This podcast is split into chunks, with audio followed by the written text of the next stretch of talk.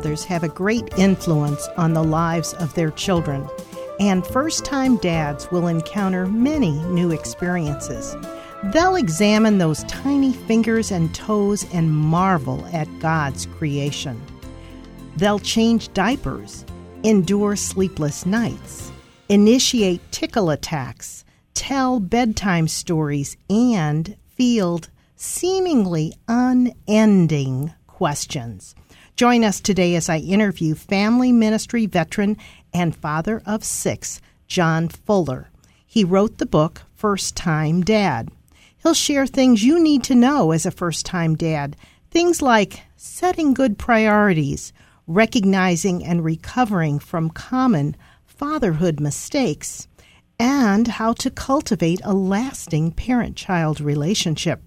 Besides being the author of First Time Dad, John is also the vice president of audio and new media at Focus on the Family and co host of the daily Focus on the Family broadcast.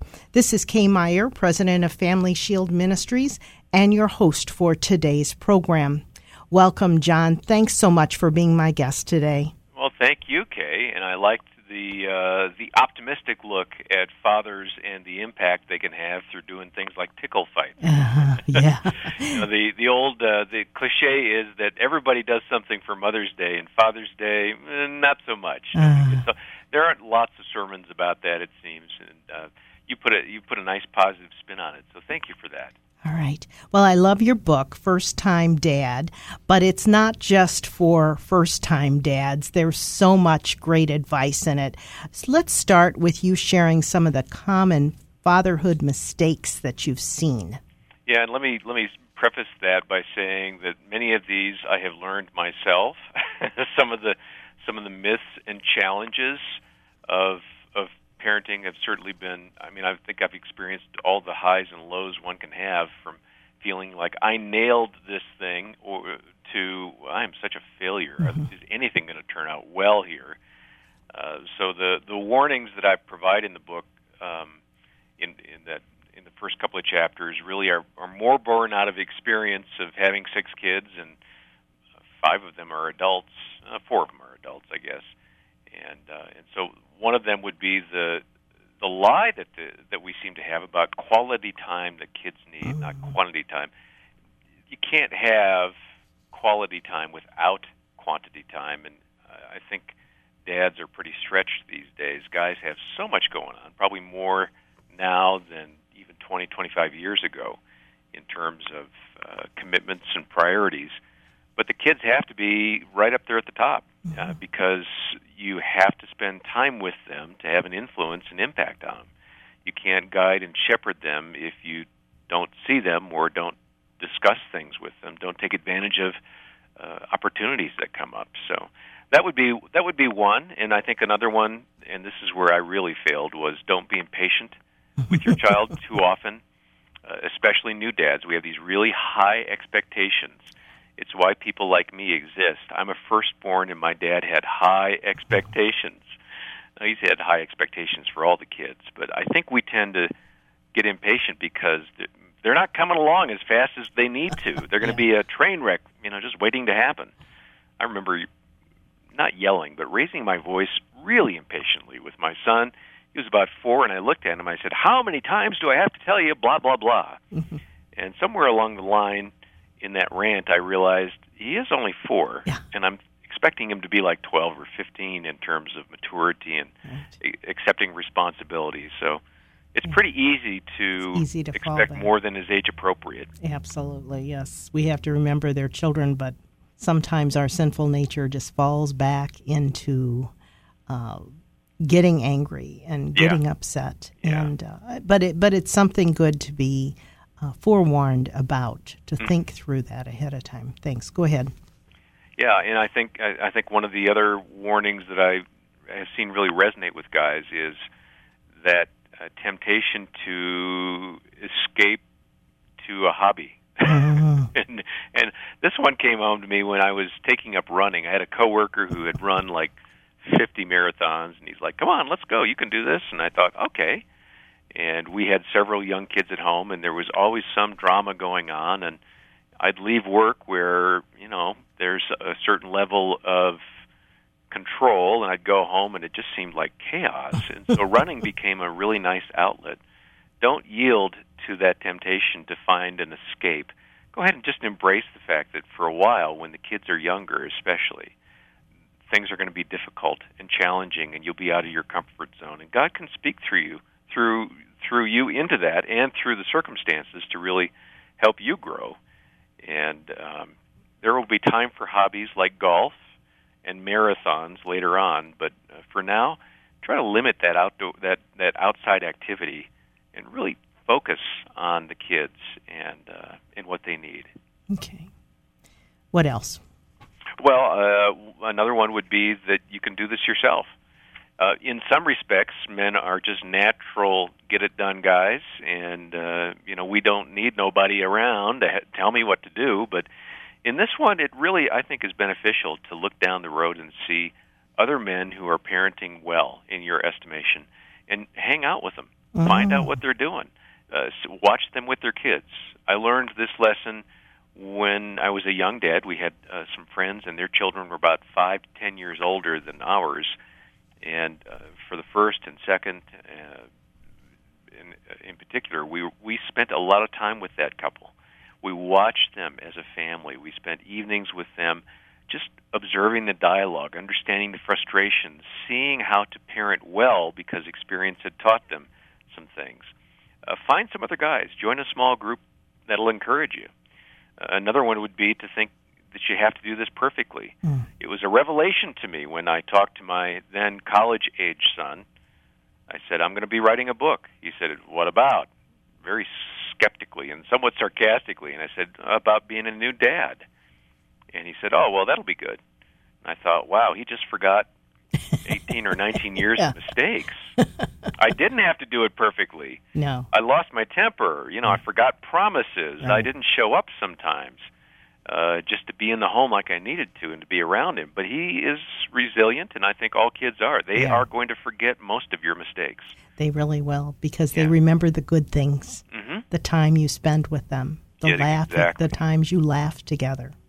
You yeah. bet. You bet. Good. Well, you've already shared some of the uh, personal things that you experienced as a new dad, but uh, uh, let's talk for a minute about your first child and tell us about some of those early days and what that was like and what it was like to adjust to having that little boy in the yeah, home. well, and and that was um, he, he's 27 now, so that was a while ago. But I I will always remember taking the the birthing classes and learning all about the process of birth and um, I think what really stuck out to me about the time he was being born was uh, that he he was born was a past a pastor friend came to me and said, "Hey John, um, these kids that uh, you see running around here and the and the son you're going to have, they don't read the the fathering manuals, the parenting manuals, the baby manuals. They don't pay attention to any of that. They're unpredictable.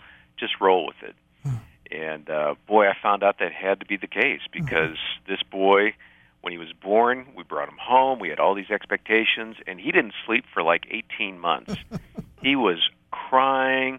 He was um, unable to to really sleep through the night. A variety of things happening, and and we started to get kind of sleep deprived.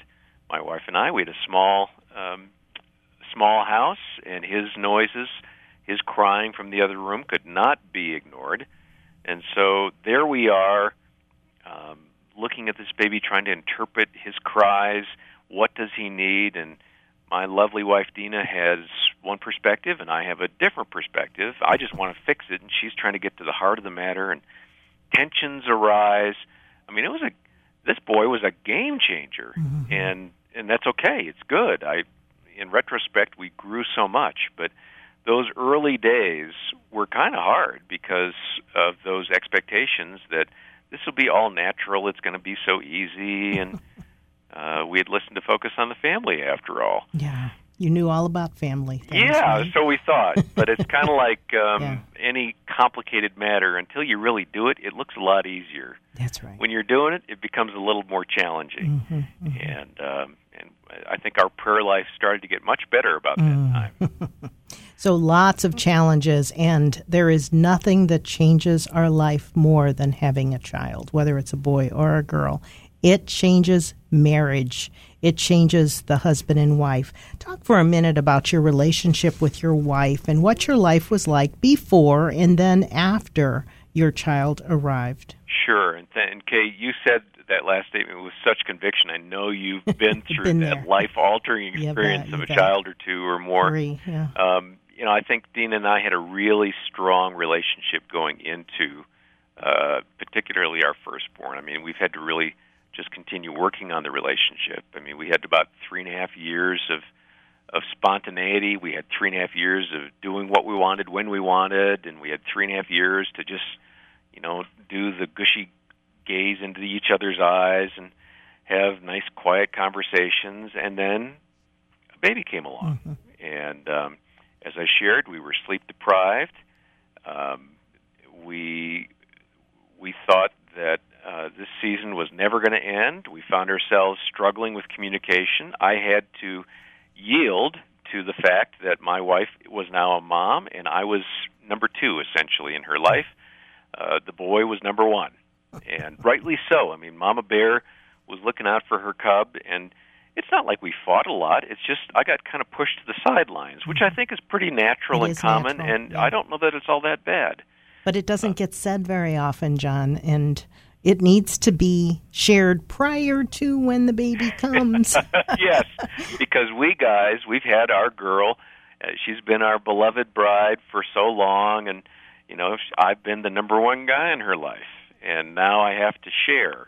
And it's not just share time and energy; it's I have to share her body because she's nursing him, and I have to share sleep. I mean, she's she's now taking naps because he's so exhausting, and so I have to share all sorts of stuff. And I think it's a time when when guys we just need to put on our big boy pants and show up and say it's okay. Uh, this is the natural progression. We we leave, we cleave with that woman, and when a baby comes along, it, he or she is going to alter everything, and it's not all about me. It's about us as a family. We got to figure out how we're going to talk through all that and make sure we have date nights and still keep connected because eventually one day the baby's going to move out of the house. and when that happens, you want to make sure you still have a strong relationship with your wife. Absolutely. Absolutely. Well, you also talk about uh, letting go, that new dads have to let go of some things, and that that was very true for you. Talk a little bit more about that. Well, let's see. Let go of our hobbies. I've already mentioned Oh, that, yes, you and uh, and our little outlets. I'm not saying you shouldn't have anything. I, I was just going to say you do need to have something that you do. She should too. That that each of you have something beyond taking care of the baby. Exactly, and I want to be clear. I'm not advocating uh, a, a child-centric marriage and home. I mean, the kids are obviously important, and they need you all the way through. Some days more than others, and you know it's a growing experience. So you got to have some outside support and some outside activities, so you're not just identified by that particular role of being a mom or a wife or a dad or a husband. But in in this case, I think I had to let go of time. I had to let go of spontaneity. That was one of the harder ones because You couldn't now we got all off. this stuff we got Yeah. Mm-hmm. to cart around. I mean, you got to have a minivan, even if you just have one child. That's right. All the safety gear and all the supplies. I had to let go of some of the uh, some of the things I'd expected in our relationship. I would come home and Dena was not working outside of the home, and she would have dinner ready until we had a baby. Then it was not so much. Um, I had to let go of my stuff because as this little guy grew, he became mobile, and once that happened, he started getting into my things and ruining everything. and as kids do, I mean, they will challenge your materialism. So I had to let go of, you know, stereo gear and books. In fact, one of his favorite, that firstborn, one of his favorite activities was to sit at the bookshelf and systematically Throw 'em over. empty the bottom shelf. Yes. He would take every book out and throw it over there. yes. And so I'd come home and my books were messed up. I didn't like that because I kind of like an organized library. Um, but I, I learned that it's not about the library; it's about the boy being healthy and and learning. Explore. Yeah, absolutely. The equivalent of that was the Tupperware drawer in the kitchen. Uh-huh. Dena wisely said, "Here, play in here, Dakota," mm-hmm. and so that's where he he spent a lot of time, which was fine because who cares about Tupperware lids? That's great. That's great. I have a few announcements to make, and then we'll continue talking to John Fuller about his book, First Time Dad. Each week, Family Shield offers a booklet or resource to our listeners. This week, we're offering Parenting Families Practical Strategies for Family Life. To receive the booklet, call our response center at 1 877 350 8416 or email us at witness2family at gmail.com. Moody Publisher has donated three of John Fuller's books for us to give away through a drawing. To enter the drawing, email us again that email address, witness2family at gmail.com, or call our response center, 877 250 8416. Remember to give your complete name and address. If you're a Thrivent financial member, you can designate your Thrivent Choice dollars to support Family Shield Ministries. Go to the Thrivent website at www.thrivent.com slash Choice or call them 1-800-847-4836. We encourage you to check out our newly redesigned website and our archive page at www FamilyShieldMinistries.com. To learn more about sharing your faith in the home with your children, listen to a two part series on the archive page entitled Go First into the Home. Family Shield is a listener supported radio program that educates and equips people to know Christ and grow in His Word. We love to hear how the program is touching your heart and strengthening your faith in Christ. Please pray for us and send comments or a gift to Family Shield Ministries, P.O. Box 230015, St. Louis, Missouri 63123. Remember, your gifts are tax deductible as allowed by law. Now, I want to go back to my guest, John Fuller, author of First Time Dads, right before the break. He was sharing some of the issues related to letting go. And um, let's just continue talking about that, John. Okay. Well, I think it's it's good to let go of uh, the future uh, uh, in some ways. And what I mean by that is uh, maybe you're on a career path. Okay, you probably have observed this. A lot of times, new dads, not exclusively, but a lot of times they're, you know, in their late 20s, early 30s, and they are ambitious men Mm. And I get that. Mm. And when uh, when a baby rolls around, they're especially ambitious. And so um, we, I think, kick, we we, we kind of kick it up a notch at work, and we start really being intentional about some things at work. And uh, I've got a number of guys like that on our staff here at Focus that I know, and and I applaud the uh, the direction they're going and the desire to grow, uh, both professionally and then just tangibly financially. Um, but sometimes you can't track where all that's going to go, and you have to just kind of let go of some of the expectations you have about career path. In fact, there are some guys I know who have intentionally said that would be lucrative and I would like to do that, but I know what that job would entail mm-hmm. and the time commitment to do that job well, to take on those additional responsibilities is such that it would rob me of time with my child or children. And so I'm not going to do that. Not everybody has that luxury, especially in today's economy. But if if you you're weighing something, yeah, I know what a natural career progression can look like, but don't assume it's going to go that way or it has to go that way. There might be some things that you rightly just put on pause for now, mm-hmm. beyond hobbies and buying stuff. Maybe it's a time wise, I'm not willing to make that commute, or time wise, I'm not willing to take on that additional responsibility because that's an extra 10 hours a week and I'm already doing 50. Mm-hmm. So we have to let go of the future to some degree um, in that realm and also in one other one, and that is even though your baby is just, or your child is just, you know, 12 months old or two and a half years old, or, or maybe your experience, maybe your child is 15, you still can't control the outcome of your parenting. So you've got to let go of the end result. Mm. Your goal is to try to raise a healthy, well-adjusted kid who can, you know, live on their own eventually. But you can't control that. Maybe something's going to happen along the way that they're going to make a bad decision because uh, there's this thing that we call free will. Mm-hmm, mm-hmm. uh, you got to kind of let go of that. Not everything could turn out the way you want it to. Just be ready to deal with that. You bet. You bet. Now, every child is different. So, why is it important for a dad to study and know his child's personality, style, and how he's wired? Yeah.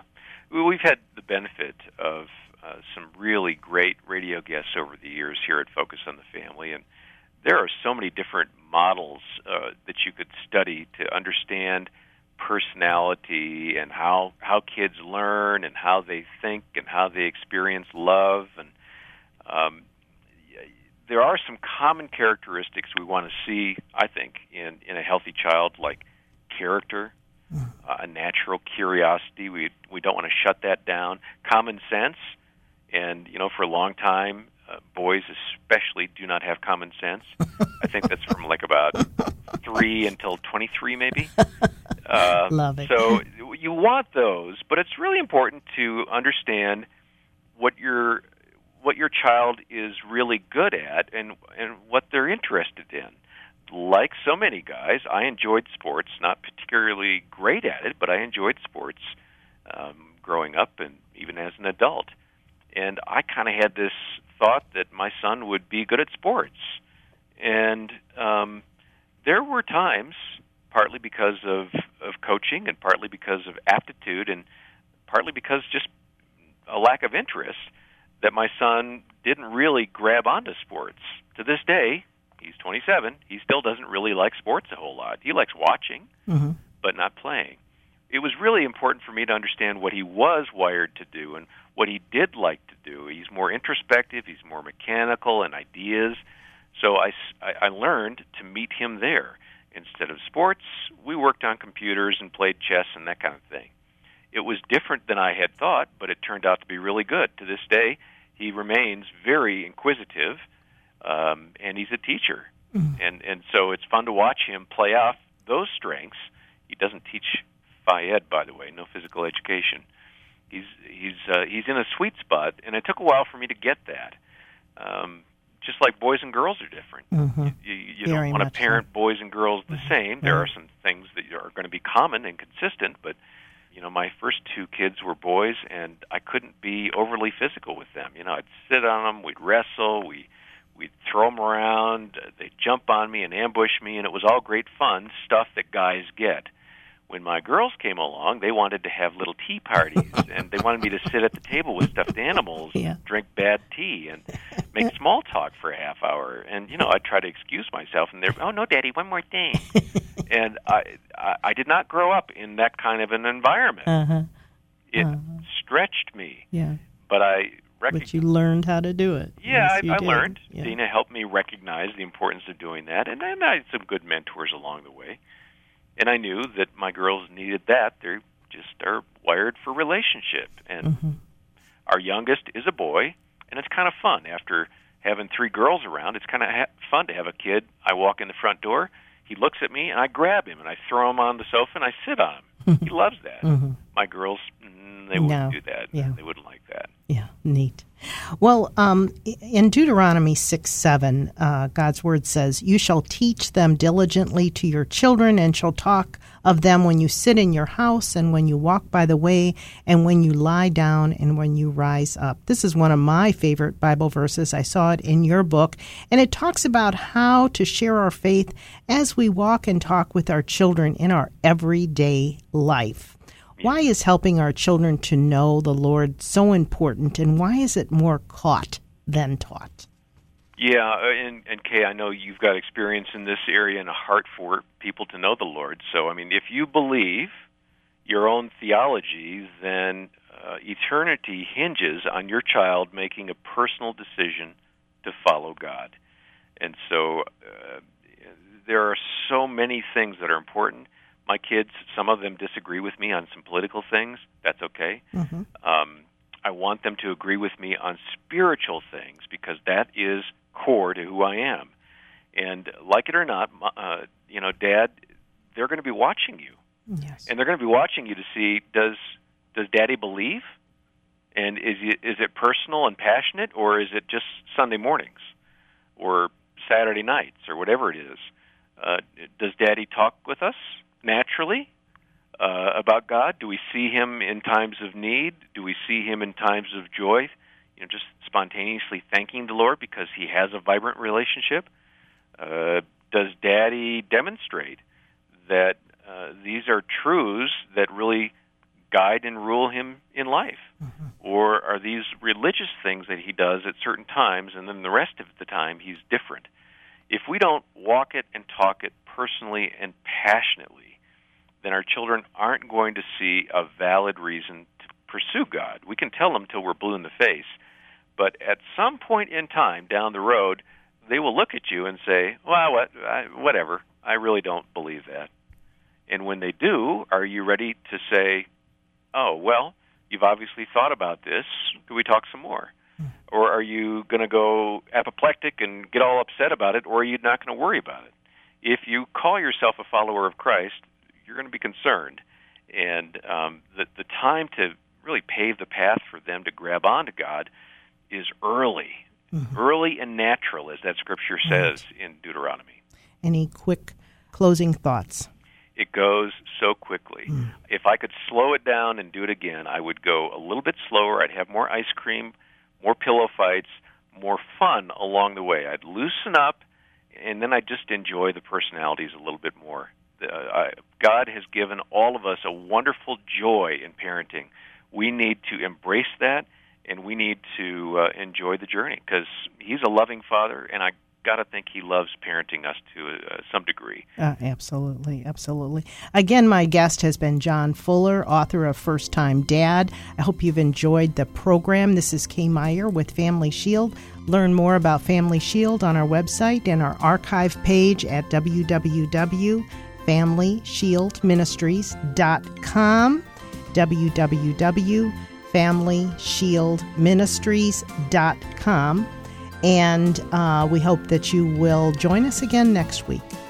You've been listening to Family Shield, a production of Family Shield Ministries. Its mission is to educate and equip people through the power of the gospel to know Christ, grow in His Word, and to strengthen individuals and their families. To learn how you can obtain resources or support the ministry, go to www.familyshieldministries.com or write Family Shield Ministries, P.O. Box 230015, St. Louis, Missouri 63123. And tune in again next week for Family Shield.